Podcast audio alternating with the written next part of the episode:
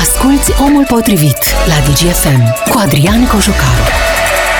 Salutare oameni buni, mă bucur să ne reauzim în direct pe frecvențele DGFM. Începe o nouă ediție de Omul Potrivit și pentru că e vineri, pentru că toată săptămâna asta a fost foarte încărcată de pandemie, de politică, de semnări, de premieri, de formări de guverne și așa mai departe, vreau astăzi să ne mai liniștim puțin mintea, să ne mai gândim la noi, la corpul nostru, dar să și învățăm ceva. Vreau să fie o ediție utilă pentru toți cei care ne ascultă, pentru că vom primi foarte multe sfaturi și sper să le punem în aplicare. Ne vom baza pe niște cifre, de aici pornim discuția și de la câteva zicale din alea românești împământenite, recunosc zicala pe care eu am auzit-o cel mai mult în copilărie este mănâncă tot ce ai în farfurie, nu lăsa nimic. Cu asta am crescut.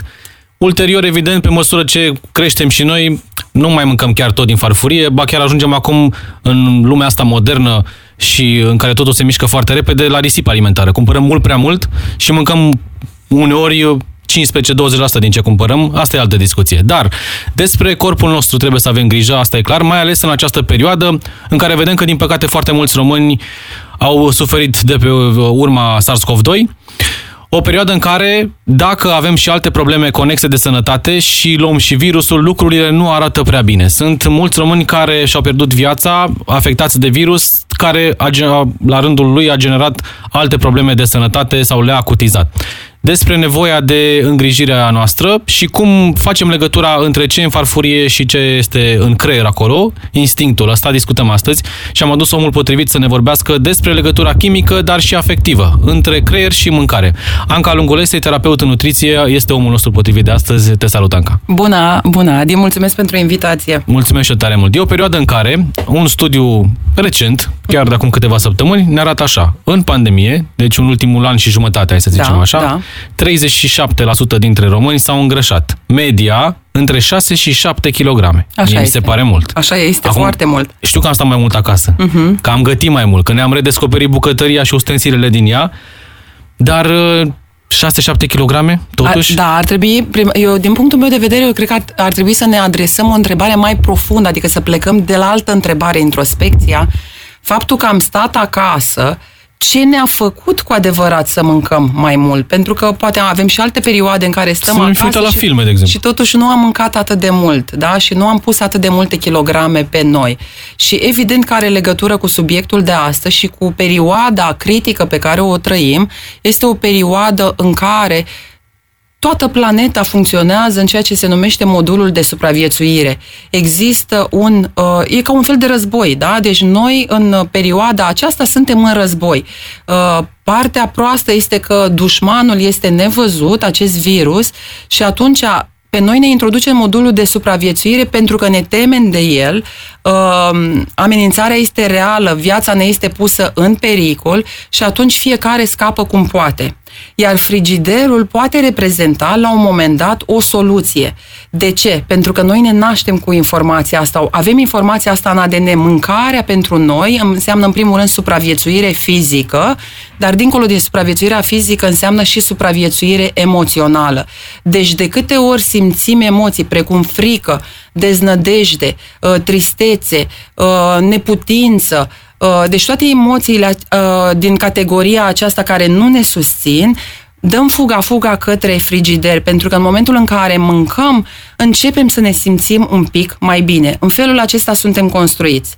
Bun, și atunci, concret ce s-a întâmplat în perioada pandemiei, majoritatea dintre noi am stat în casă, am trăim efectiv cu frica în sân, adică în acest modul de supraviețuire și ca să fiu mai explicită și ascultătorii să ne înțeleagă ce înseamnă modulul de supraviețuire pentru organismul nostru, sunt anumite procese care au loc în momentul în care eu intru în panică, da, eu ca individ intru în panică.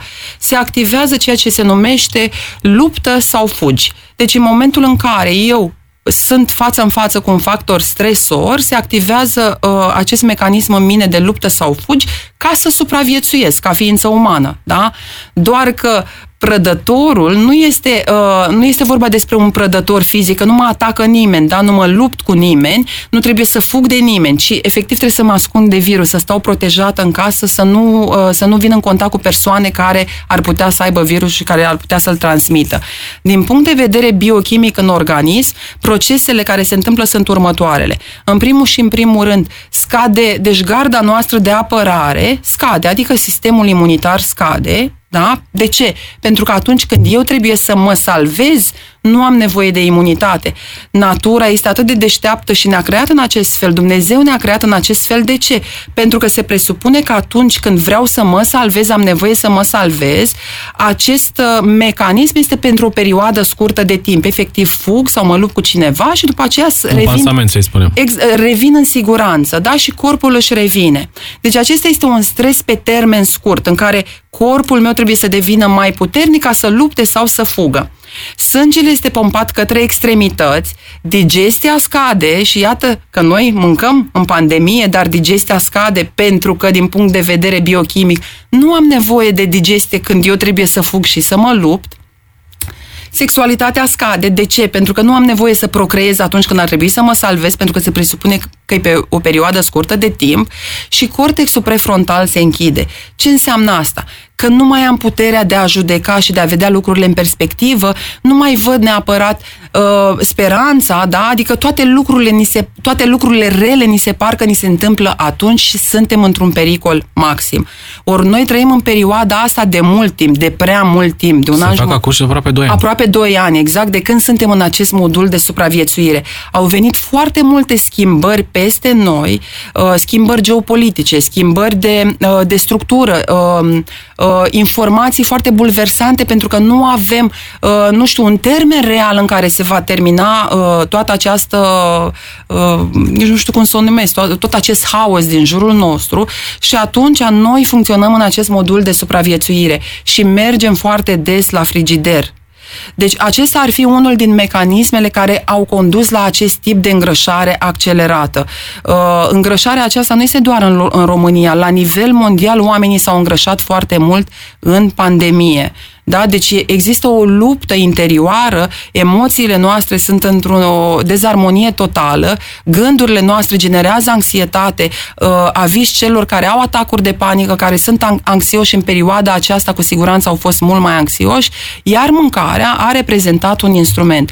Doar că mâncarea este un instrument cu două tăișuri, pentru că pe de o parte tu mănânci să te liniștești, să te simți în confort pe perioadă scurtă de timp și dacă faci lucrul acesta în mod repetat și evident dacă aduci în alimentație alimente nepotrivite, acest lucru duce la îngrășare.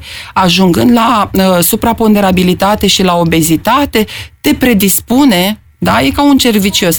Te predispune în a te îmbolnăvi mai ușor, iar recuperarea să, să vină mai, uh, să se facă mai dificil. Și evident, în contextul SARS-CoV-2 nu e deloc bine pentru sistemul nostru imunitar și pentru organism să avem astfel de probleme. De altfel, România este una dintre țările care se confruntă la nivel general cu obezitatea, uh-huh. atât în rândul copiilor, cât și în rândul adulților. Exact. Și ne gândim dacă asta poate porni dintr-o situație specifică, cum e acum uh-huh. pandemia, sau și din cultură. Exact ce spuneam la început. Părinții și bunicii îmi spuneau uh-huh. mereu când eram mic, mănâncă tot din farfurie. Gândul lor numărul unu era uh-huh. ca uh, respectivul copil, da. eu, fratele meu, verișorii și așa mai departe, să nu stăm nemâncați. Uh-huh. Lor părindu-se că mâncăm foarte puțin. Da. Dar în mintea noastră a rămas, chiar dacă te-ai săturat, să nu lași cumva în farfurie. Da, rămi, rămâne în mintea noastră pentru că ceea ce ni s-a spus în copilărie și lucrurile care ni s-au spus într-un mod repetat au devenit convingeri pentru noi. Deci ele ajung să ne conducă în viața, în viața de adult.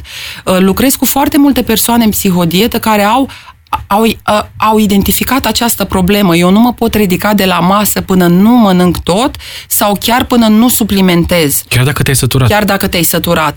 Uh, și lucrul acesta, uh, din, punct, din punctul meu de, de vedere, vine din copilărie, așa cum spuneam, și de ce?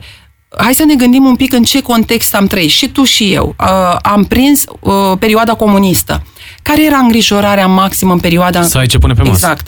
Deci, uh, uh, partea aceasta de uh, satisfacerea nevoilor primare, da? De să ai unde să locuiești, exact, de supraviețuire și să ai ce să pui pe masă.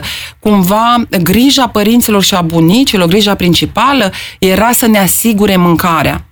Și dacă tot au asigurat-o, să nu risipim. Să nu risipim, așa e. Și atunci apărea acest indemn, uh, uh, cumva uh, venea necontrolat, da? adică ei nu-și dădeau seama când neapărat cât îți face rău. Încă sunt părinți care își cresc copiii pe principiul acesta, mănâncă tot din farfurie, să te saturi. Mai mult decât atât, mănâncă cu pâine să te saturi. Și apar aceste lucruri care sunt repetitive în viața copilului și ajung în viața de adult să rămână acolo Și efectiv adultul este exact ca o păpușă și nu-și dă seama de ce comportamentul lui alimentar este în acest fel.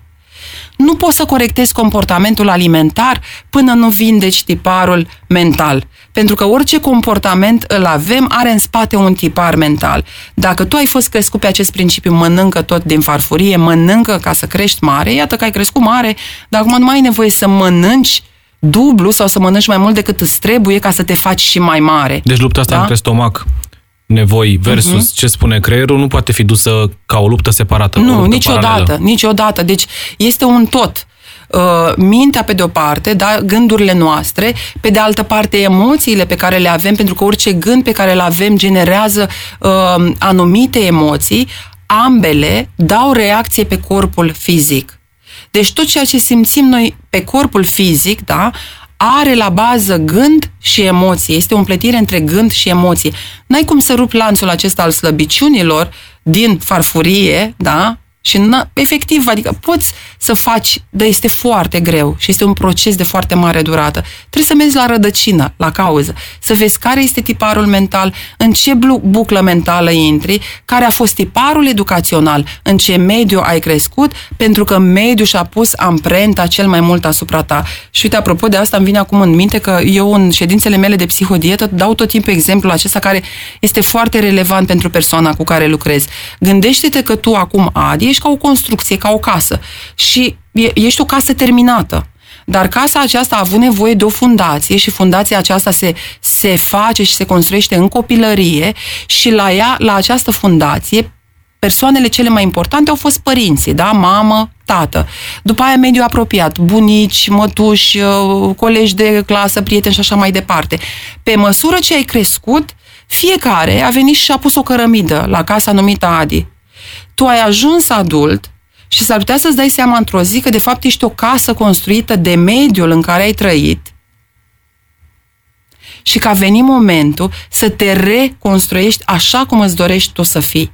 Cu toții suntem o multitudine de convingeri pe care le avem din copilărie și convingeri care de-a lungul vieții ne-au, de, ne-au devenit adevăr și de fiecare dată suntem așa într-o luptă în care vrem de fiecare dată să demonstrăm că convingerea pe care o am este adevărată. La fel se întâmplă și cu farfuria de mâncare. Sunt foarte multe persoane care încep o dietă, orice dietă, și au eșec și repetă lucrul acesta de nenumărate ori și încearcă o dată, de două ori, de 10 ori, de 20 de ori. Și uh, oamenii aceștia își transmit un mesaj intern pe de o parte că nu sunt în stare, că nu pot. Că n-am știa- voință, aude foarte mult Că n-am asta. N-am voință, voință. că n-am ambiție. Adică, uite, re- sunt, uh, uh, am realizat atât de multe lucruri în viață, în toate aspectele vieții mele sunt împlinită sau împlinit, Păi dacă îmi vine vorba de kilograme și de farfurie, efectiv îmi dau seama că n-am niciun leac. Nu este adevărat. Deci nu este adevărat. Doar că n-ai știu cum să cauți. Kilogramele trebuie vindecate. Kilogramele pe care le avem sunt un semn de protecție emoțională. Ele nu sunt degeaba acolo. Grăsimea este un tampon emoțional. În felul ăsta, de-a lungul vieții, tu ai învățat să faci față tuturor emoțiilor provocatoare la care ai fost supus. Poate ai trăit într-un mediu abuziv, uh, un număr mai mare de kilograme te-a apărat, uh, poate, ai, uh, poate ești timidă, poate ți-ai dat seama că nu ai o voce, poate vrei să fii văzut, auzit. Un corp mai mare te-a ajutat să faci lucrul ăsta. Deci, din, pu- din perspectiva aceasta, n-ar trebui să privim kilogramele cu dispreț, cu ură, uh, cu dezgust, pentru că foarte multă lume care se confruntă cu această problemă când se uită în oglindă spune, Doamne, nu-mi place ce văd, uh, nu-mi place carnea de pe mine, nu-mi place cum arăt, sunt disgrațioasă, sunt urâtă, nu-mi place oglinda. Deci nu le privim cu, nu mai plecăm de la treapta asta, pentru că treapta asta înseamnă nereușită. Hai să ne situăm pe o altă treaptă. Să ne uităm la noi cu empatie, să ne uităm cu înțelegere și abia de acolo să începem să ne reconstruim. Dacă mă uit la o persoană și văd că are o problemă Mhm. cu kilogramele, tendința este să-i spui, păi, tu singur ai decis ce să mănânci și cât să mănânci și ai tendința să-l acuzi Așa că este e, da. principalul vinovat. Asta este o altă problemă prin care uh, persoanele cu o greutate mai mare uh, ajung să fie uh, stigmatizate, ajung să fie marginalizate de mediu uh, sau ajung să se marginalizeze singure, crezând că mediul este cel care le respinge. Uh, Persoanele care au o greutate mare uh, au o suferință mare. Oamenii spun, ai mâncat exact. atât de mult. Nu de ce ține nu te-ai de, oprit? da, nu ține de a te opri așa pur și simplu că îți face cineva observație. Nu așa funcționează. Uh, o persoană cu un număr mare de, de kilograme eu aș putea să bag mâna în foc că ea nu-și dorește să aibă acest număr mare de kilograme. Este inutil uh, și contraintuitiv să vii și să-i spui uite, știi, ai o problemă. Uh, Eu cred că tu nu te poți opri, nu ești în stare, chiar n-ai ambiție deloc. Serios, acum ești adult, uite-te la tine, ai de toate. De ce nu te poți opri sau de ce nu poți să ții un regim sau de ce nu poți să te duci la sală? Pentru că intern sunt anumite mecanisme care blochează acea persoană. Tocmai dezamăgirile acestea repetate fac acea persoană să nu mai aibă încredere în ea. Stima de sine scade foarte mult, de fapt valoarea de sine scade foarte mult. Și atunci persoana se poziționează într-o zonă de neputință, da? Efectiv nu am cum să reușesc și de neiubire, ori dacă ar fi într-o zonă de iubire, lucrurile ar sta altfel. În perioada asta, frigiderul, pe lângă acest instrument de supraviețuire, a mai funcționat ca un alt instrument. O mașină de recompense. Mănânc să mă satur Da, da. și peste o oră mă duc să-mi iau o recompensă pentru că am terminat un, Mhm. o sarcină la job pe care poate îl fac de acasă în perioada asta, pentru că am făcut curățenie și merit și eu ceva bun și mă tot duc și tot fac drumul și gresia sau parchetul e bătătorit între este, locul da. unde stai și frigider. Da, așa este. Este ca o, un slot machine. Mai tragi o fiță, mai Mhm, tragi o fiță, mai e ceva. Cât de mult contribuie aceste recompense pe care considerăm că le merităm la aceste 6-7 kg? Păi contribuie foarte mult pentru că este un, uh, este un comportament învățat și nu este învățat de acum, din păcate. Este învățat-o din copilărie. Sunt foarte multe persoane care au crescut cu, prin recompensare, da? Uh, prin recompensare emoțională, i-aș spune eu. Adică au fost ademenite cu uh, ceva bun de mâncare sau cu ceva dulce ca să se liniștească, nu mai plânge, văd că ești supărat, uite mănânc o înghețată, îți dau o bucățică de ciocolată, lasă că Auzim facem foarte ceva des bun. asta la părinți. Foarte des, da, și în copilăria noastră și acum. Uh, și atunci creierul învață foarte repede pentru că, ce să zic, creierul este îndrăgostit de zahăr uh, și în momentul în care apare o emoție de tipul acesta, o emoție provocatoare și el primește zahăr, nu mai uită lucrul acesta niciodată. Deci e mai ceva ca un drog. Exact. Uh, și în, mo- uh, în momentul în care ajungi adult, îți dai seama că cumva este un, un comportament care tot reapare. Pot, uh, la un moment dat poți să renunți la el din X motive, dar la un moment dat poți să revii. În momentul în care treci printr-o perioadă mai tulburătoare în viața ta, când suntem triști, supărați, dezamăgiți, se pare că nimic nu merge, cumva mersul către dulce îți asigură așa o alinare. Da? Zici, lasă-mă că și așa viața e grea, e nasoală, ia uite, Ah, au ce mai zi apărut... proastă am avut ce astăzi, zi nu proastă am merit și o avut ciocolată astăzi, seara. chiar nu merit o ciocolată Sau sau, să o beau și o prăjitură. bere sau o prăjitură, da? Deci ne creăm tot felul de recompense externe. Bun, dar pe de altă parte n-ar trebui să ne mulțumim cu ok, afli lucrurile astea, îți dai seama că ele se creează în timp și se susține un comportament exersat, dar nu înseamnă că trebuie să rămână așa pentru totdeauna. Creierul nostru, atâta timp cât trăim pe planeta asta, din prima clipă de viață și până în ultima, are o cal- calitate extraordinară, are capacitatea să învețe și să învețe și să învețe și are capacitatea să șteargă ce am învățat prost în trecut, dacă eu consider că nu mai îmi servește, și să învețe lucruri noi. Orice obicei nou se poate învăța, dar sunt anumiți factori esențiali de care trebuie să țin seama, astfel încât să creezi, deci anumite acțiuni pe care eu le fac să-mi devină obicei, adică să devină automatism. Așadar, ce e foarte important să avem aici în vedere? În momentul în care, uite, să presupunem că, nu știu, eu nu beau apă ziua. Sunt foarte multe persoane care nu au obiceiul ăsta de a bea tot timpul apă. Și apa este extrem de importantă în organism. Și apa are legătură cu obezitatea. Persoanele care nu beau apă suficientă se află în postura de a nu slăbi sau de a se îngrășa în continuare. Deci, în primul și în primul rând, ar trebui să ne hidratăm. Corpul nostru are nevoie de apă. Și să presupunem că înțeleg lucrul ăsta și înțeleg cât este de important și vreau să dobândesc acest obicei. Și încep să beau și eu apă dimineața și îmi dau seama că beau o zi, două, trei și după aia renunț. De ce? Apare uitarea. Pentru că nu este un obicei instalat, nu a devenit automatism. Pentru că în primele zile, duc paharul la gură și beau apă dimineața, de exemplu, pe stomacul gol, făcând un efort, da? adică amintindu-mi de ce e important să fac lucrul acesta. Scopul meu este să-l transform în obicei, adică să devină automatist, să se ducă acolo în subconștient și să se ocupe ceva subconștientul natural, de el. normal. Exact, ca spălatul pe dinți. Da? Dar, aici avem nevoie de, de următorul lucru. Să-mi ofer o recompensă imediată. Adică, dacă eu vreau să schimb ceva în viața mea, fie că vreau să beau un pahar de apă dimineața la trezire, fie că vreau, nu știu, să încep să mă duc la sală, e nevoie să-mi ofer o recompensă imediată. În modul acesta, creierul trans- transformă acțiunea repetată în automatism. Am ceva de câștigat. Deci mintea noastră întotdeauna trebuie să aibă ceva de câștigat. Trebuie să-i ofer un context, să-i dau o semnificație. De ce e important pentru mine să fac lucrul ăsta? Deci să fie lipsit de efort și să-i dau o recompensă imediată. De asta dulcele se transformă atât de repede în recompense imediată, pentru că în momentul în care am mâncat dulce, se declanșează dopamina, intră în, în joc acești neurotransmițători, serotonina și dopamina și încep dansul și efectiv încep să mă simt mult mai bine. Și nu prea am cum să renunț la lucrul ăsta, pentru că creierul nostru este așa ca într-o cursă de culegere de dopamină. Deci caută în orice fac eu dopamină. Doar că zahărul ăsta uneori funcționează ca Uh, așa cum se spune, uh, trasul preșului de sub picioare. Adi, nu numai Are că func- funcționează în felul ăsta, este extrem de dăunător. Zahărul nu este un aliment. Ar trebui să-l folosim pe post de, uh, nu știu, să știm foarte clar că este un conservant și atâta.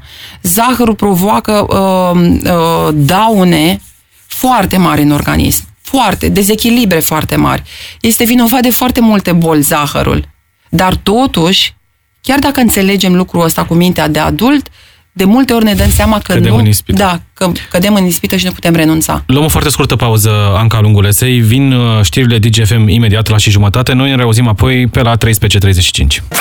Omul potrivit este acum la DGFM. Ca să știi. Suntem din nou în direct cu partea a doua a emisiunii. Astăzi vorbim despre legătura dintre creier, stomac, dorințe, recompense și așa mai departe. Vorbeam în prima parte despre un studiu recent care arată că în această pandemie românii s-au îngrășat în medie cu 6-7 kg și asta a afectat cam 37% din populație. Care sunt soluțiile? Ne spune în continuare invitatul nostru de astăzi, omul potrivit, Anca Lungulesei, terapeut în nutriție. Anca, vorbeam în prima parte despre modul în care pandemia a afectat legătura directă între ce mâncăm și cât mâncăm. Vorbeam despre zahăr chiar înainte uh-huh. de mhm. pauză și acum încercăm să găsim soluțiile. Cele 6-7 kg puse destul de repede să dau la fel de repede jos, dacă înțelegem procesele chimice și procesele sociale care ne-au dus în, în starea asta? Exact. Uh, acum, dacă ar fi să vorbim de un drum clasic pe care sunt convinsă că majoritatea dintre noi îl cunosc. Domnule, te trezești și îți dai seama că, uite, m-am îngrășat în pandemie și nu-mi place de mine. Uh, și ar trebui să fac ceva, adică apare uh, ceea ce se numește inițiativa, da? Ți apare gândul, ți apare inițiativa și îți dai seama că ar trebui să faci ceva. Care este drumul clasic către care se așa, duce mănânc mai puțin. Așa, te gândești și fac mișcare. Bun. Uh, sau eventual, uite, poate chiar apelezi la un specialist, da? Te duci, ai nevoie de o dietă, îți dai seama că singur nu poți da, să reușești. Sau regim, exact. Da, că nu știi combinații alimentare, că ai nevoie de rețete și așa mai departe. Adică te plasezi în zona asta în care îți dai seama că un partener de drum întotdeauna uh, te poate ajuta și sprijini mai bine decât ai putea face tu singur. Bun, e foarte în regulă până acum. Doar blocajul apare după ce te-ai apucat, da? Să presupunem că ai un plan alimentar detaliat, că ți s-au explicat detaliile sau chiar ai căutat singur informații și de luni, că toată lumea zice gata, de luni mă apuc. De luni, de la Crăciun, de la Exact, nou, da, de, de pe întâi. Găsim, găsim așa, așa. un cui de care da, să ne agățăm. Da. Și începem, da? Și bă, trece o zi, două, trei, uh, sunt mai multe categorii aici. Sunt categoria de persoane care încep să mănânce în felul ăsta și încep să se simtă ok și ai mă, că nu e chiar așa nasol la dietă, adică aș putea să țin o perioadă mai îndelungată sau o altă categorie de persoane care încep o zi, două, intră în panică, da, și se opresc. Panică pentru că nu văd rezultate sau panică uh, nu, pentru că, că n-ai nu le cum place în două stilul? zile chiar nu ai cum să vezi rezultatele, dar uh, deja mintea începe să vină cu pretexte, că e prea greu, că n-ai cum să te organizezi, că uh, păi n-ai, n-ai când să gătești, că tu muncești 10 ore, adică ți este imposibil să faci asta, dar de mâncat tot trebuie să mănânci, da? Adică apare minte, apare, apare zidul rezistenței, eu așa îl numesc, da? În ambele categorii, mai devreme sau mai târziu, apare zidul rezistenței și îți dai seama că te lași. Poate ai slăbit un kilogram, două, trei, a, am uitat să zic categoria a treia care are rezultate, adică da, poți să slăbești să presupune 7 kg cât ți-ai propus tu sau 10 și după aia te-ai oprit. Că și gata, nu? Am da, ajuns acolo unde dar eram. de ce te oprești? Pentru că tu, de fapt, i-ai dat minții tale, adică ți-ai setat un obiectiv. Pentru tine slăbitul e un obiectiv. Băi, vreau să văd minus 10 pe cântar. Și abia când o să văd minus 10, sunt liniștit, îmi place de mine și așa mai departe. O să mă simt bine. Ai ajuns la rezultat și în momentul în care ai ajuns, tot ce ai făcut până atunci se anulează și tu te reîntorci la vechile tale obiceiuri. Și evident că acele kilograme se vor repune. De cele mai multe ori se, re, se repun mult mai rapid decât uh, perioada în care le-ai dat jos. Și poate te întrebi, mă, dar ce s-a întâmplat? Că poate totuși mari modificări n-ai fa- făcut în farfurie. Mintea a avut niște indicații de la tine, da? Deci setarea de care ai plec, la, uh, pe care ai avut-o tu la început de drum, cu siguranță a avut niște scăpări. A slăbi nu este un proces în care nu este un obiectiv sustenabil. Vreau să vă minus 10 pe cântar, pentru că mintea nu înțelege, mă, dar minus 10 asta ce înseamnă? Trebuie să-i dă o valoare și o semnificație. Cum te simți tu dacă slăbești 10 kg? A, păi, ia, imaginează-ți, dacă tu acum ai avea nevoie și ai slăbi 10 kg, cum te-ai simți? Mai ușor. Mai ușor, cum te-ai mai simți? Mai simți, m-aș simți mai bine. Mai M-aș simți bine. Mai, mai, o- poate mai odihnit. Mai odihnit. Mai încrezător. Mai încrezător. Adică sunt niște, dincolo de aspectul fizic, Așa. sunt niște aspecte mentale pe care Exact. le-aș resimți. Mai energic. Având, având, am acum aproape 80 de kilograme, Mhm. foarte mult timp, aveam între 67 și 70. Mhm. Dar cu timpul, pe baza unor recompense, pentru că Da. munceam mult și așa mai departe, am început să acumulez. Acum, dacă aș sta să mă gândesc cum aș avea dacă aș avea 70 de kilograme, Așa. mi-aș aduce aminte de acea perioadă Exact. în care și mă de, simțeam bine. Exact, și de emoția pe care o simțeai atunci, da? Deci, iată niște motive cât se poate de valide pentru mintea ta, dincolo de uh, obie- obiectivul ăsta sup- superficial de a vedea minusul pe cântar, ce să-i spui minții tale? Adică de ce e important pentru tine să ajungi acolo? Păi vreau să fiu mai sănătos, vreau să mă simt bine în corpul meu, să fiu energic, să fiu fericit, să, adică toate lucrurile astea care ție îți cresc calitatea vieții.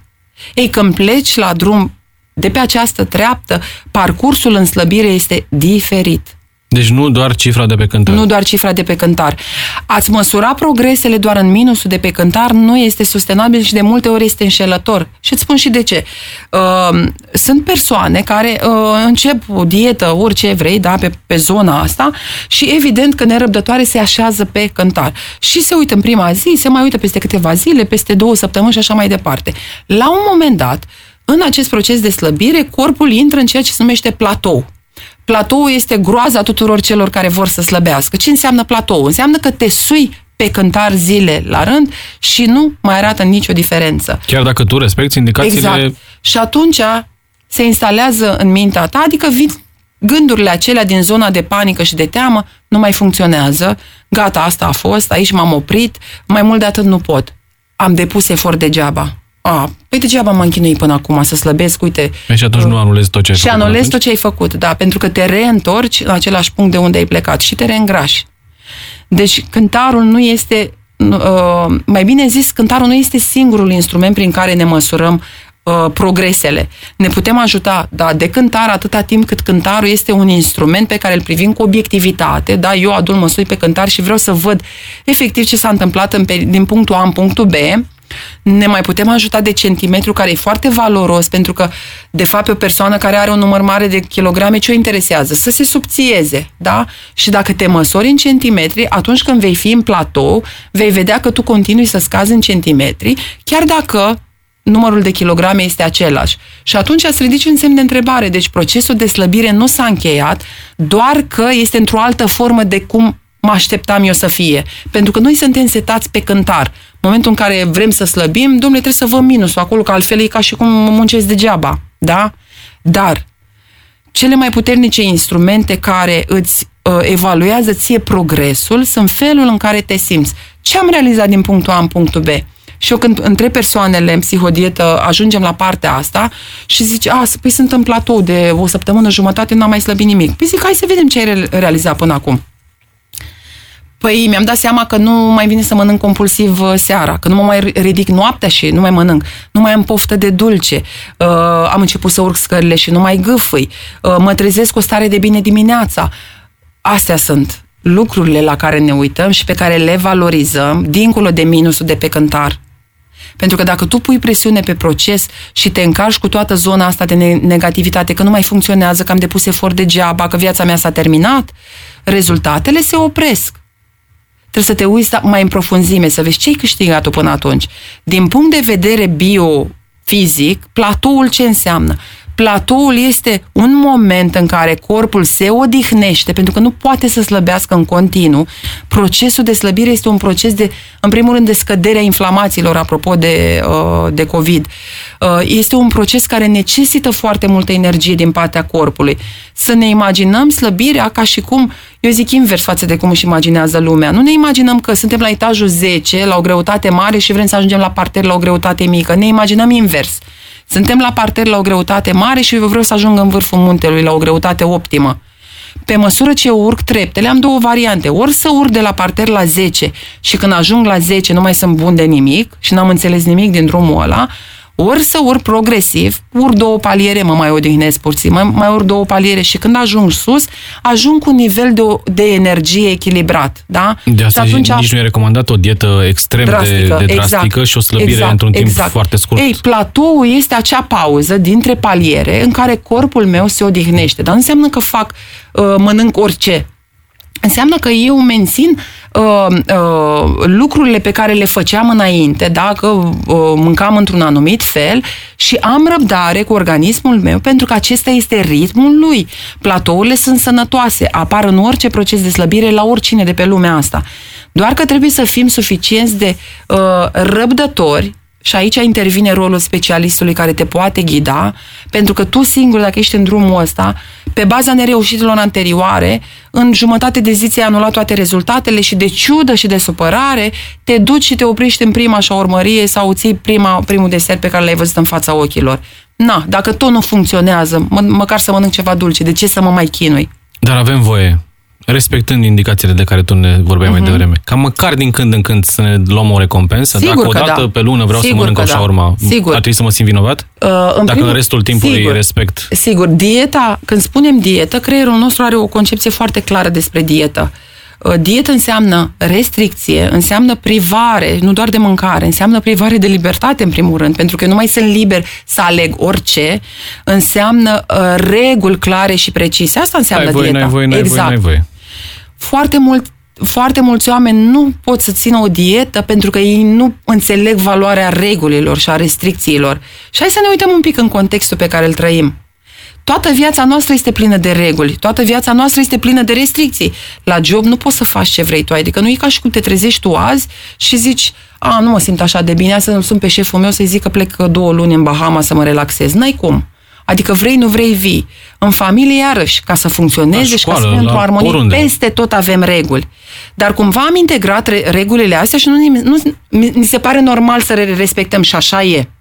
Ori când vine vorba despre dietă și farfurie, este ultimul loc în care o persoană vrea să mai respecte reguli. Majoritatea dintre noi, când ne așezăm în, faț- în fața unei farfurii cu mâncare sau vedem o recompensă dulce, suntem copii și nu mai vrem să mai respectăm reguli, pentru că nu le înțelegem valoarea. Abia când vedem cât de importante sunt anumite restricții și anumite reguli din farfuria cu mâncare, tot procesul ăsta se transformă, pentru că nu le mai vezi ca pe niște reguli, ci le vezi ca pe niște piloni care de fapt îți oferă cea mai mare libertate. Și dacă tu ajungi la concluzia, băi, dacă eu mănânc dulce și nu pentru că nu-ți face bine, din punct de vedere al sănătății, nu-ți face bine să mănânci dulce în fiecare zi de trei ori pe zi și dacă înțelegi cu mintea de adult că nu-ți face bine și zic, uite, eu sunt dispusă să nu mai consum acest dulce, pentru că vreau să am toate beneficiile astea, să fiu sănătos, să fiu mai energic, să-mi placă de mine, să, mă, mă, să simt că pot să fac orice, mie mi se pare că punându-le în balanță, întotdeauna dulcele va păli tuturor beneficiilor pe care le-aș avea de câștigat. Și ca să revin la întrebarea ta, da, putem să ne recompensăm cu dulce din când în când, atâta timp cât înțelegem de fapt ce reprezintă acel dulce. Când ești la o dietă sau într-un program alimentar, este important să înțelegi faptul că nu poți să-ți ia la lung restricțiile acelea, chiar nu poți. Uh, apropo de asta, s-au făcut niște studii la un moment dat și uh, s-a demonstrat faptul că o persoană nu poate să țină restricții mai mult de șase, hai să zic, 8 săptămâni cumva ușor, ușor după aia începe să, să se întoarcă. Dar ăsta este timpul optim în care tu poți să faci schimbări de mindset și să vezi felul, uh, uh, să te cunoști atât de bine încât să vezi cum te raportezi tu la mâncare și care sunt lucrurile care te provoacă. Nu zice nimeni că nu poți să mănânci, dar să fii un consumator selectiv și moderat, Că una e să mănânc un desert, pentru că efectiv vreau să mă bucur de gustul de dulce, că tuturor ne place gustul de dulce, da? Sau, nu știu, 98% din populația Da. globului îl iubește. Și alta este ca dulcele să mă domine pe mine, adică să nu fiu în stare să rezist sau să fac eforturi supraomenești ca să rezist. Și o să-ți dau aici un, ex- un exemplu care mie uh, mi se pare foarte relevant și care poate ajuta pe foarte multe persoane. Imaginea pe care o avem noi despre mâncare, atâta timp cât o mâncăm, înseamnă că este o imagine pozitivă. Deci tu știi că zahărul îți face rău, că dulcele în fiecare zi îți face rău, dar tu continui să-l mănânci. Faci lucrul ăsta pentru că la nivel mental ai o imagine pozitivă despre zahăr și continui să-l mănânci. Dar, ia gândește-te așa, cu siguranță ai și tu un prieten, nu știu, care e vegetarian sau vegan și care nu consumă carne sau produse uh, lactate, da? Tu crezi că persoana aceea face vreun efort dimineața când se trezește, se dă jos din pat și zice, Doamne, eu nu știu cum va trece ziua asta, că nu știu cum o să rezist, să nu mănânc carne și lapte și Și brânză. vine cumva natural. Natural. Îi vine foarte natural. De ce crezi? Pentru că la nivel mental, el are despre carne și despre produsele lactate o imagine negativă. Și atunci respingerea aceasta apare în mod natural. El nu depune niciun efort. Aici trebuie să ajungem. În momentul în care se schimbă imaginea la nivel mental despre alimentul pe care îl consumi, respingerea apare natural. Deci respecti această regulă cu cea mai mare ușurință, nu mai depui vreun efort. Mai apare la un moment dat un compromis, pe care Așa. Mhm. îl recunosc că și eu îl fac. Dacă am o porție mai mare de mâncare Da. și m-am săturat, fac un, o negociere. Așa. Nu mai mănânc și bucățica asta din farfurie, dar pot să mănânc după aia un desert. Uite, n-am mâncat chiar toată farfuria, am mai lăsat un pic Mhm, Da. de loc în stomac, dar ca să mănânc o prăjitură sau o ciocolată. Și de fapt Adică care las este... și eu de la mine, dar să lase și cel de lângă mine să, să închidă ochii, să spunem. Ok, și pe tine cum te face asta să te simți? Adică, La final prost. La final pentru prost, că da, decizia atunci când- pusă în balanță nu e una bună. așa este, da. Uh, Da, Pe pentru de o că... parte mă laud, uite, am putut să mă abțin să nu mănânc și a treia porție de carne din farfurie sau a doua, Da, dar după aia mă gândesc, da, poate puteam să renunț și la prăjitura aia. cu siguranță. Poți să faci exercițiul acesta. Adică deja ai identificat mecanismul. Ăsta este un tipar. Uh, mai mult decât atât, dacă l-ai exersat o perioadă îndelungată de timp, el se activează automat. Sunt convinsă că sunt dăți în care nici măcar nu-ți dai seama că faci lucrul ăsta. Lași ceva în farfurie cu, uh, uh, cu gândul că urmează să mănânci ceva dulce. Și atunci, de fapt, tu găsești o scuză în a te simți un pic mai bine și a găsi o justificare. Da, da, am lăsat ceva în farfurie, acum mănânc și eu ceva dulce, da? Orice tipar avem la nivel mental, el se poate întrerupe. Dar e nevoie să, să muncim cu noi aici, adică nu apare peste noapte, da? Deci trebuie să facem niște modificări a felul în care ne raportăm la această mâncare. Mâncare, ești ceea ce mănânci, asta se spune. Așa este, E da. o vorbă, e doar o zicală? Nu, nu este o zicală, pentru că comportamentul alimentar, dacă te uiți în jur și vezi care este comportamentul alimentar al persoanelor din jurul tău, lucrul acesta îți oferă foarte infor- multe informații despre felul în care funcționează respectivele persoane. Și uite, hai să-ți dau uh, un exemplu concret. Um, de ceva vreme am avut o clientă cu care, în momentul în care am început să lucrez, am identificat faptul că uh, nu neapărat că mânca lucruri care, o, să- care îi sabotau greutatea, deci nu acolo era problema ei, ci modul în care le mânca. Deci tipologia aceea de persoană care mănâncă ca haple, adică mănâncă tot, mai mult decât atât, mai suplimentează de fiecare dată. Și lucrul acesta venea din copilărie, a avut o copilărie dificilă, iar mâncarea în copilărie a căpătat un aspect de raritate. Deci faptul că acest copil a avut niște nevoi în copilărie care nu au fost satisfăcute, au făcut-o pe ea adult, acum când este adult și este uh, uh, om în toată firea, să aibă acest comportament alimentar care vine din subconștient, deci este automat. Deși acea temere nu mai există. Deși Mâncarea ea nu este mai are acum- nicio problemă în a-și cumpăra mâncarea. Deci copilul acesta, trecând prin trauma aceasta a lipsurilor, și-a făcut o promisiune și mi-a confirmat lucrul ăsta, când voi crește mare, îmi voi cumpăra toată mâncarea pe care o văd și voi mânca orice îmi doresc. Lucru pe care îl face zi de zi. Deci umple frigiderul până la refuz și nu poate niciodată să lase nimic de mâncare în farfurie, ca să nu mai retrăiască trauma din copilărie când a făcut foame. În felul ăsta funcționează mintea. Și din păcate, ca nație, am trecut printr-o perioadă foarte lungă, Exact. 40-50 de ani, în care mâncarea a fost o raritate pentru mulți dintre noi. Exact.